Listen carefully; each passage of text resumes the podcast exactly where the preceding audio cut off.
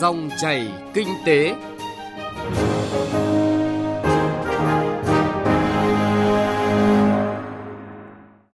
Biên tập viên Bảo Ngọc kính chào và cảm ơn quý vị và các bạn đang nghe dòng chảy kinh tế. Trong 20 phút của chương trình hôm nay, thứ hai, ngày mùng 3 tháng 6 năm 2019, chúng tôi sẽ chuyển tới quý vị những nội dung chính.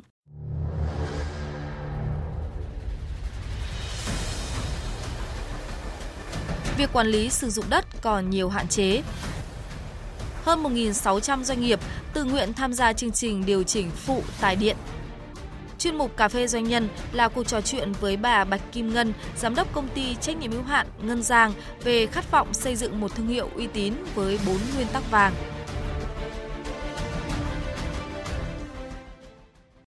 Trước khi đến với những nội dung vừa giới thiệu, chúng tôi chuyển tới quý vị những thông tin kinh tế đáng chú ý. Theo Tổng cục Thống kê, tính chung 5 tháng đầu năm nay, cả nước có gần 54.000 doanh nghiệp đăng ký thành lập mới với tổng vốn đăng ký là 669.700 tỷ đồng. Số doanh nghiệp tạm ngừng kinh doanh có thời hạn trong 5 tháng đầu năm nay là 19.100 doanh nghiệp, tăng 19,4% so với cùng kỳ năm trước. Số doanh nghiệp hoàn tất thủ tục giải thể trong 5 tháng đầu năm nay là hơn 6.300 doanh nghiệp, tăng 15,1% so với cùng kỳ năm trước. Đại diện Tổng cục Hải quan cho biết cán cân thương mại hàng hóa của Việt Nam trong tháng 5 năm nay ước tính thâm hụt hơn 1 tỷ đô la Mỹ. Với kết quả ước tính này, tính từ đầu năm đến hết tháng 5, Việt Nam nhập siêu 548 triệu đô la Mỹ. Bộ trưởng Bộ Kế hoạch và Đầu tư Nguyễn Chí Dũng cho biết, Bộ Kế hoạch và Đầu tư đang trình với chính phủ và chuẩn bị trình lên Bộ Chính trị một đề án về định hướng thu hút đầu tư vào Việt Nam sau 30 năm. Trong đó, đánh giá và tổng kết 30 năm đầu tư nước ngoài, nêu tất cả các vấn đề từ lợi thế, khó khăn, nguyên nhân, xu hướng. Từ nay, Việt Nam sẽ thu hút có chọn lọc, chọn dự án có công nghệ với giá trị gia tăng cao, thân thiện với môi trường. Chi phí logistics tăng nghẽn từ cảng biển của Việt Nam rất cao, bằng 18% GDP của cả nước, trong khi tại các quốc gia khác, con số này cao nhất chỉ khoảng 10%. Theo tiến sĩ Nguyễn Đình Cung, Viện trưởng Viện Quản lý Kinh tế Trung ương, tắc nghẽn chủ yếu ở các vùng kinh tế trọng điểm như Bà Rịa Vũng Tàu, Thành phố Hồ Chí Minh, Hải Phòng, các chuyên gia cũng cho rằng dù cảng biển Việt Nam đang có mức tăng trưởng khả quan nhưng vẫn còn nhiều điểm hạn chế như quy hoạch phát triển ngắn hạn, không đồng bộ, giao thông kết nối trên bộ yếu kém. Thưa quý vị và các bạn, từ khi luật đất đai năm 2013 có hiệu lực đến nay, tình hình đơn thư khiếu nại về đất đai có xu hướng giảm so với giai đoạn trước, nhưng vẫn chiếm tỷ lệ cao trong tổng số đơn thư khiếu nại với hơn 60%. Thực tế cho thấy công tác quản lý và sử dụng đất còn nhiều hạn chế phát sinh trong quá trình phát triển đô thị. Đây cũng là vấn đề mà người dân cả nước quan tâm và được các đại biểu Quốc hội đóng góp nhiều ý kiến trên nghị trường, ghi nhận của phóng viên Thành Trung. Báo cáo trước Quốc hội, chủ nhiệm Ủy ban Kinh tế của Quốc hội Vũ Hồng Thanh nêu lên nhiều bất cập trong quy hoạch, quản lý và sử dụng đất đai. Việc giao đất, cho thuê đất, chuyển mục đích sử dụng đất, không thực hiện lựa chọn chủ đầu tư theo hình thức đấu thầu dự án có sử dụng đất hoặc đấu giá quyền sử dụng đất mà áp dụng phổ biến hình thức chỉ định. Đến nay, tất cả các địa phương đã xây dựng, ban hành và công bố công khai bảng giá đất. Tuy nhiên, việc xác định giá đất cụ thể còn vướng mắc trong áp dụng, các phương pháp xác định giá đất còn sai sót, hạn chế, không phù hợp với quy định và thực tế. Thời gian triển khai kéo dài, chưa phù hợp với giá thị trường, gây thất thoát, dẫn đến khiếu nại của người dân bị thu hồi. Về vấn đề này, đại biểu Tạ Văn Hạ, đoàn Bạc Liêu nêu ý kiến. Tôi nói là ví dụ như là cái đất à, giao cho cho nhà đầu tư theo cái hình thức là à, đổi hạ tầng. Thế nhưng mà tại cái thời điểm mà chúng ta giao đất ấy, thì cái giá trị đất nó chỉ có ở cái mức này thôi. Thế nhưng mà khi mà được đầu tư, khi làm đường lên thì cái giá trị địa tô, cái giá trị đất đấy nó sẽ được nâng lên đúng không ạ gấp nhiều lần thì lúc bây giờ nhà nước phải làm sao mà tính được đấy, thu được với cái giá mà tại cái thời điểm mà cái giá trị địa tô đó đã được được nâng lên như vậy. Đại biểu Phạm Trọng Nhân, đoàn Bình Dương cho rằng thực tế đã có nhiều dự án bị điều chỉnh bẻ cong theo ý chí của nhà đầu tư. Con số 1.390 dự án được điều chỉnh quy hoạch mà báo cáo giám sát đã đưa ra là rất khủng khiếp. Nghi vấn lớn nhất là trong các dự án được điều chỉnh quy hoạch như thế, có bao nhiêu phần trăm là chính quyền điều chỉnh dựa trên yêu cầu của nhà đầu tư. Đại biểu Dương Trung Quốc, đoàn Đồng Nai thì cho rằng hàng loạt sai phạm trong quản lý sử dụng đất đai thời gian qua để lại hậu quả nghiêm trọng. Trong khi đó, việc quy trách nhiệm và xử lý những đơn vị cá nhân có liên quan ở nhiều nơi còn chưa thỏa đáng. Ông Dương Trung Quốc nói: Tôi nghĩ rằng là Trước hết là đối với mỗi sự, sự việc mà xảy ra sai thì phải tập trung tất cả cái trách nhiệm vào cái người làm sai và cơ quan không phát hiện ra cái sai, tức là cơ quan quản lý nhà nước. Ít nhất là anh phải bù cho đền bù cho dân đó, đền bù cho dân những thiệt hại đó. Họ là khách hàng và họ tin tưởng nhà nước quản lý tốt, họ là người đóng thuế cho nhà nước, nghĩ rằng nhà nước quản lý tốt thì họ mới tham gia. Phát biểu tại phiên thảo luận về báo cáo của đoàn giám sát của Quốc hội về thực hiện chính sách pháp luật về quy hoạch, quản lý sử dụng đất đai đô thị từ khi có luật đất đai 2013 có hiệu lực đến hết năm 2018, Phó Thủ tướng Trịnh Đình Dũng cho rằng cơ cấu sử dụng đất đai tại các đô thị còn chưa phù hợp. Tình trạng sử dụng đất đai còn lãng phí, thất thoát, có nơi rất nghiêm trọng, ảnh hưởng lớn đến hiệu quả sử dụng đất đai đô thị, gây thiệt hại cho nền kinh tế, gây bức xúc trong xã hội. Công tác bồi thường, giải phóng mặt bằng, tái định cư còn nhiều bất cập dẫn đến người dân khiếu kiện kéo dài, ảnh hưởng đến an ninh chính trị và trật tự an toàn xã hội. Ông Nguyễn Đức Kiên, Phó chủ nhiệm Ủy ban Kinh tế của Quốc hội cho rằng việc giả soát lại toàn bộ các dự án ở các địa phương là rất quan trọng. Qua đó, phát hiện và kịp thời xử lý, khắc phục những sai phạm trong công tác quản lý sử dụng đất đai. Những cái thành phố mà thị trường bất động sản à, nó đang sôi động, cái việc giả soát đấy nó sẽ có nhiều dự án hơn. Qua giả soát thì nó đáp ứng được yêu cầu của dư luận xã hội đang đặt ra là tất cả các dự án à, phải làm đúng luật. Phát hiện ra doanh nghiệp làm không đúng luật, cố ý thì phải xử lý cả doanh nghiệp chứ không phải là chỉ có nêu vấn đề à, tồn tại là vì lợi ích của doanh nghiệp không có, đây là vì lợi ích đất nước. Thời gian qua, Kiểm toán nhà nước cũng đã phát hiện nhiều hạn chế bất cập trong công tác quản lý đất đai của các cơ quan quản lý nhà nước, các doanh nghiệp và các đơn vị được kiểm toán. Các phương pháp xác định giá đất hiện nay còn nhiều bất cập, không rõ ràng nên vướng mắc trong quá trình thực hiện. Chẳng hạn, xác định giá thu tiền sử dụng đất, tiền thuê đất của các dự án theo phương pháp so sánh hoặc phương pháp thặng dư kết hợp so sánh chưa phù hợp quy định và thực tế. Cùng một địa phương khi áp dụng các phương pháp khác nhau thì có chênh lệch lớn về giá trị khu đất dẫn đến thất thoát ngân sách nhà nước.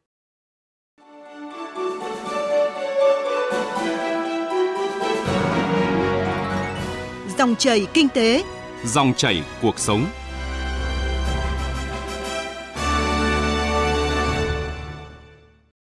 Thưa quý vị và các bạn, trong nhiều năm trở lại đây, trước đòi hỏi của hội nhập kinh tế quốc tế với sự vào cuộc tích cực của chính phủ, các bộ ngành địa phương, môi trường kinh doanh của nước ta tiếp tục được cải thiện, tạo tâm lý phấn khởi cho các nhà đầu tư mở rộng quy mô hoạt động, sản xuất kinh doanh. Tuy nhiên, điều này kéo theo nhu cầu sử dụng điện tăng cao với mức tăng trưởng nóng trên hai con số. Trong bối cảnh đó, Tổng công ty Điện lực miền Bắc đang triển khai chương trình điều chỉnh phụ tải điện nhằm khuyến khích khách hàng chủ động giảm nhu cầu sử dụng điện được cung cấp từ hệ thống điện quốc gia, góp phần giảm công suất cực đại vào giờ cao điểm của hệ thống điện, giảm tình trạng lưới điện bị quá tải, nâng cao hiệu quả kinh tế của hệ thống điện. Ghi nhận của phóng viên Đài Tiếng Nói Việt Nam. Để đáp ứng yêu cầu tăng trưởng GDP trung bình khoảng 7% giai đoạn 2016-2030, hệ thống nguồn điện của Việt Nam đến năm 2020 phải đạt 60.000 MW, đến năm 2025 khoảng 96.500 MW và đến năm 2030 là gần 130.000 MW. Tuy nhiên, đến nay, hệ thống nguồn điện của Việt Nam mới đạt khoảng gần 50.000 MW, trong khi nhu cầu điện vẫn tiếp tục tăng cao, nhất là khu vực miền Nam – đây là một thách thức rất lớn cho ngành điện Việt Nam trong bối cảnh nguồn cung năng lượng sơ cấp trong nước đã tới hạn, dẫn đến phụ thuộc vào nhiên liệu nhập khẩu, áp lực truyền tải điện trên hệ thống đường dây 500 kV Bắc Nam rất lớn. Một số dự án điện vào chậm tiến độ so với yêu cầu đặt ra. Giá năng lượng còn thấp, khó thu hút đầu tư tư nhân và những thách thức từ biến đổi khí hậu ngày càng gia tăng. Ông Võ Quang Lâm, Phó Tổng Giám đốc Tập đoàn Điện lực Việt Nam cho biết, Hiện nay, cái cường độ sử dụng điện của Việt Nam chúng ta rất là cao mặc dù nó có cái xu hướng giảm dần, nhưng mà cũng là rất là cao trên thế giới và đẩy công suất cực đại của hệ thống điện chúng ta lên đến công suất cực đại và nó đến giới hạn ờ, kỹ thuật của hệ thống điện của chúng ta. Và 4 tháng đầu năm của năm 2019 này thì đã tăng trưởng 10% so với năm 2018 và Tập đoàn Điện lực Việt Nam chúng tôi dự kiến trong giai đoạn ờ, từ năm 2019 đến năm 2023 thì tiếp tục sẽ tăng trưởng trên 10% một năm. Có nghĩa là mỗi một năm, hệ thống điện của chúng ta phải bổ sung được thêm 5.000 MW mới. Tuy nhiên, Hiện nay theo cái tổng sơ đồ 7 mà đã được Thủ tướng Chính phủ phê duyệt thì hầu hết các dự án nguồn điện đã chậm tiến độ ờ, từ 3 đến 4 năm Ờ, so với kế hoạch ban đầu. Đây là những khó khăn thách thức rất lớn cho Tập đoàn Điện lực Việt Nam ờ, trong năm sắp tới để đảm bảo cung ứng đủ điện cho phát triển kinh tế xã hội và đời sống của nhân dân. Thực hiện nhiệm vụ quản lý kinh doanh mua bán điện trên địa bàn 27 tỉnh, thành phố phía Bắc, khu vực có nhu cầu sử dụng điện của khách hàng đặc biệt là khách hàng công nghiệp tăng đột biến so với bình quân của cả nước, đạt hơn 12%, thậm chí có địa phương tăng hơn 15%. Tổng công ty Điện lực miền Bắc đang tích cực triển khai chương trình điều chỉnh phụ tải điện. Trong năm nay, Tổng công ty Điện lực miền Bắc cũng lựa chọn hơn 4.000 doanh nghiệp có sản lượng điện tiêu thụ từ 3 triệu kWh một năm trở lên, mời tham gia chương trình điều chỉnh phụ tải điện. Đến nay, đã có hơn 1.600 doanh nghiệp ký kết tự nguyện tham gia. Ông Lê Quang Thái, Phó Tổng Giám đốc Tổng Công ty Điện lực miền Bắc cho biết. Năm nay, chúng tôi tập trung chương trình tiết kiệm điện và đối tượng khách hàng sản xuất công nghiệp. Đối với hơn 4.000 khách hàng lớn của Tổng công ty khi tham gia chương trình điều chỉnh phụ tải phi thương mại còn được hưởng những lợi ích nâng cao độ tin cậy cung cấp điện, đưa vào danh sách khách hàng ưu tiên cấp điện, rút ngắn thời gian xử lý sự cố lưới điện, hỗ trợ tối đa các yêu cầu phát sinh trong quá trình sử dụng điện, tư vấn miễn phí về sử dụng điện an toàn, tiết kiệm và hiệu quả, miễn phí bảo dưỡng định kỳ, trạm biến áp cho khách hàng, hỗ trợ tư vấn kiểm toán năng lượng, chăm sóc khách hàng và các hỗ trợ khác. Là một địa phương đang tập trung phát triển công nghiệp, nhu cầu sử dụng điện tăng cao, ông Nguyễn Minh Quang, Phó Chủ tịch Ủy ban nhân dân tỉnh Hưng Yên cam kết sẽ đồng hành, hỗ trợ các doanh nghiệp trong chương trình sử dụng năng lượng tiết kiệm hiệu quả nói chung, chương trình quản lý nhu cầu, điều chỉnh phụ tải điện nói riêng. Với lợi ích từ cái chương trình điều chỉnh phụ tải ấy, thì à, tỉnh kêu gọi các doanh nghiệp nâng cao cái ý thức trách nhiệm, chủ động tích cực với ngành điện để chúng ta triển khai thực hiện cái chương trình mà ngành điện tổ chức thực hiện. Tỉnh thì cũng sẽ cam kết đồng hành cùng với các doanh nghiệp để làm sao triển khai có cái hiệu quả cái chương trình sử dụng năng lượng tiết kiệm. Có thể khẳng định, chương trình điều chỉnh phụ tải là giải pháp hữu hiệu và cấp bách để quản lý nhu cầu điện, giảm công suất phụ tải đỉnh của hệ thống điện quốc gia, giảm hệ số đàn hồi, nâng cao năng lực cạnh tranh quốc gia trong bối cảnh hội nhập. Tuy nhiên, để đạt được mục tiêu đề ra, các chuyên gia cho rằng nhà nước cần có cơ chế hỗ trợ cụ thể cho các bên tham gia, đồng thời cần có sự vào cuộc quyết liệt từ các cấp, các ngành ở địa phương và cộng đồng doanh nghiệp. Ông Hoàng Quang Phòng, Phó Chủ tịch Phòng Thương mại và Công nghiệp Việt Nam mong muốn các doanh nghiệp và cơ sở sản xuất tích cực hưởng ứng chương trình này. Chúng tôi mong là doanh nghiệp và các cơ sở sản xuất kinh doanh hưởng ứng tích cực chương trình này bằng việc tiết giảm và sử dụng năng lượng điện tiết kiệm hiệu quả tiết giảm những công đoạn không thực sự cần thiết sử dụng điện để làm sao chúng ta duy trì được mạng lưới điện ổn định và đáp ứng được yêu cầu cho sản xuất của doanh nghiệp cũng như là đời sống của người dân.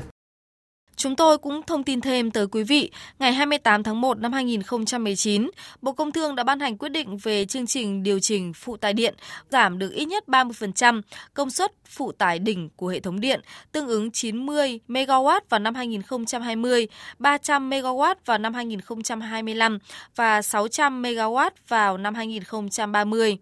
Để đạt được mục tiêu này, Bộ Công Thương kêu gọi sự vào cuộc của các bộ, ban ngành, tổ chức liên quan, đặc biệt là vai trò của chính quyền địa phương và cộng đồng doanh nghiệp.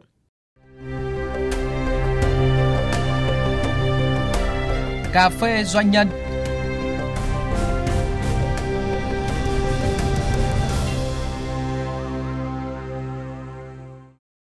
Thưa quý vị và các bạn, xuất phát từ mong muốn tạo ra sản phẩm mới để tận dụng nguồn nguyên liệu sẵn có của địa phương, sau nhiều năm nghiên cứu thử nghiệm, bà Bạch Kim Ngân, một cô giáo hóa sinh cùng tình yêu với vải thiều, đã chế biến ra giấm ăn từ hoa quả. Chia sẻ về những ngày đầu thành lập, bà Bạch Kim Ngân, giám đốc công ty trách nhiệm hữu hạn Ngân Giang, thương hiệu giấm Kim Ngân cho biết, những ngày đầu đưa sản phẩm ra thị trường không hề dễ dàng, kiên trì với từng đơn hàng nhỏ lẻ, tích cực liên lạc với đối tác, những nỗ lực cũng được đền đáp và đến nay, giấm Kim Ngân đã được người tiêu dùng đón nhận và có phản hồi tích cực trong chuyên mục Cà phê Doanh nhân tuần này, mời quý vị và các bạn nghe cuộc trò chuyện của phóng viên Bá Toàn với bà Bạch Kim Ngân, Giám đốc công ty trách nhiệm hữu hạn Ngân Giang về khát vọng xây dựng một thương hiệu uy tín. Trước tiên cảm ơn bà Bạch Kim Ngân đã dành thời gian cho Cà phê Doanh nhân tuần này. Xin chào biên tập viên, xin chào quý vị thính giả của Đài Tiếng Nói Việt Nam. Vâng thưa bà, bà có thể chia sẻ quá trình khởi nghiệp cũng như là xây dựng thương hiệu giấm Kim Ngân với quý vị thính giả của Đài Tiếng Nói Việt Nam để khởi nghiệp thì bao giờ cũng có rất nhiều khó khăn. Có thể dùng cái từ là cơ cực, cái quá trình à, tạo ra sản phẩm nó đã là một khó khăn rồi. Vì cái sản phẩm giấm ở Việt Nam thì từ trước nay thường là dùng giấm pha chế. Một cái giấm tự nhiên thì chủ yếu là người ta chỉ à, dùng ở gia đình như là lên men rượu hoặc là ngâm hoa quả. Để thành một thương hiệu thì nó không hề đơn giản. Thứ nhất là tạo ra được sản phẩm và thứ hai là phải thay đổi quan điểm người tiêu dùng bởi vì từ trước nay thì người Việt Nam vẫn nghĩ rằng giấm là rất rẻ tiền và chỉ là rửa và chỉ tạo vị chua thôi cho nên cái giai đoạn đầu là rất là khó khăn hơn một năm trời tôi mới tạo ra được dòng sản phẩm ổn định về chất lượng khoảng 2 năm trời thì mới tạo ra được những mẫu mã bao bì có thể bắt mắt và người tiêu dùng chấp nhận được. Còn về thị trường thì quả thật là quá khó với tôi, với một cô giáo không có một kiến thức gì về thị trường cả. Bắt đầu từ à, tạo ra sản phẩm, chào hàng, bày bán. À, nhưng mà cái việc khó nhất của làm thị trường đó là thay đổi cả một nhận thức để chấp nhận sản phẩm, để đón nhận sản phẩm càng phát triển thì chắc chắn sẽ gặp nhiều khó khăn và là người tiên phong trong sản xuất giấm hoa quả thì bà đã có hướng đi như thế nào để có thể giải quyết những khó khăn đó? À, về hướng đi của công ty thì chúng tôi cũng không có ước mơ gì quá lớn lao. Cứ từng bước từng bước nhỏ và thời điểm nhất định chúng tôi đặt ra một kế hoạch nhỏ và giải quyết triệt để từng cái kế hoạch đó đề ra. Và à, cho đến bây giờ thì à, sau à, hơn 4 năm, sản phẩm đã có mặt trên cả thị trường trong nước, các siêu thị lớn, các cửa hàng thực phẩm sạch, các chợ và rất nhiều những nhà hàng cao cấp. Họ đã dùng giấm để chế biến gia vị, để pha chế đồ uống và rất nhiều người đã hiểu về nó để đưa sản phẩm đưa đến dòng thẩm mỹ và chữa bệnh. Và à, trong năm nay Ờ, và một vài năm tới thì chúng tôi vẫn sẽ ổn định và phát triển về chất lượng và số lượng. À, chứ chúng tôi chưa tạo ra thêm những dòng sản phẩm mới. Còn là những dòng sản phẩm mà giấm thì à, hiện nay đang được các nhà hàng họ đón nhận để họ pha chế thành các đồ uống khác nhau. Tôi cũng nghĩ rằng là nếu làm được một điều gì đó cho quê hương uh, cho đất nước thì chúng ta cũng nên cố. Và để làm được điều đó thì cũng phải trả giá bằng tiền bạc bằng công sức bằng trí tuệ bằng thời gian bằng tâm huyết đến bây giờ sau gần 5 năm thì sản phẩm đã được mọi người đón nhận đó cũng là một cái ước mơ mà tôi nghĩ rằng là đã thành công là giáo viên, doanh nhân rồi cũng phải làm tốt thiên chức của mình trong gia đình nữa. Vậy làm thế nào để bà có thể cân bằng giữa gia đình và công việc? Tôi cũng thấy nhiều người nói rằng không hiểu tôi có thể làm sao mà lại giải quyết được công việc lớn như vậy. Chúng ta phải sắp xếp thời gian cho hợp lý và đối với việc dạy học thì tất nhiên tôi vẫn phải toàn tâm toàn ý bởi vì đó là nghề là nghiệp mà tôi đã lựa chọn. Còn ờ, đối với các công việc như là sản xuất thì uh, tin tưởng những người mà mình đã giao công việc và tất nhiên là vẫn phải kiểm tra và cái chất lượng sản phẩm đặt lên hàng đầu tôi cũng luôn đưa cho công nhân của tôi những người làm uh, tôi coi họ như người trong gia đình uh, với công việc gia đình thì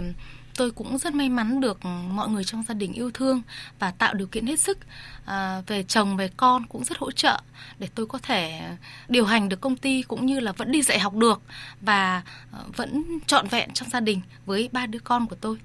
Vâng, được gia đình ủng hộ sẽ giúp phụ nữ có thêm năng lượng, giảm bớt áp lực cuộc sống. Và thưa bà, Hiện nay đã có nhiều doanh nhân được ghi nhận, nhưng điều đó không có nghĩa là con đường kinh doanh trở nên dễ dàng hơn. Để trở thành một doanh nhân thành đạt thì theo bà cần những yếu tố nào? Với tôi thì thành doanh nhân thành đạt thì chúng ta phải thực hiện ba chữ T, đó là tâm, tầm và trí.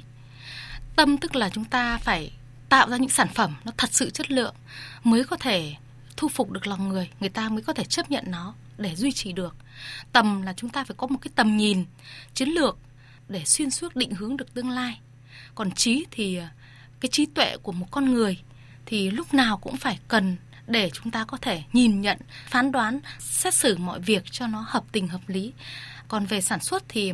à, tôi nghĩ rằng lúc nào cũng phải chọn lựa theo bốn nguyên tắc.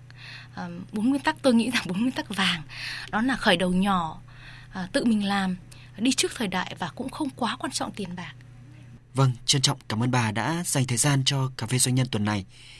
Cảm ơn quý vị thính giả. Chúc quý vị thính giả có một ngày thật là hạnh phúc và may mắn.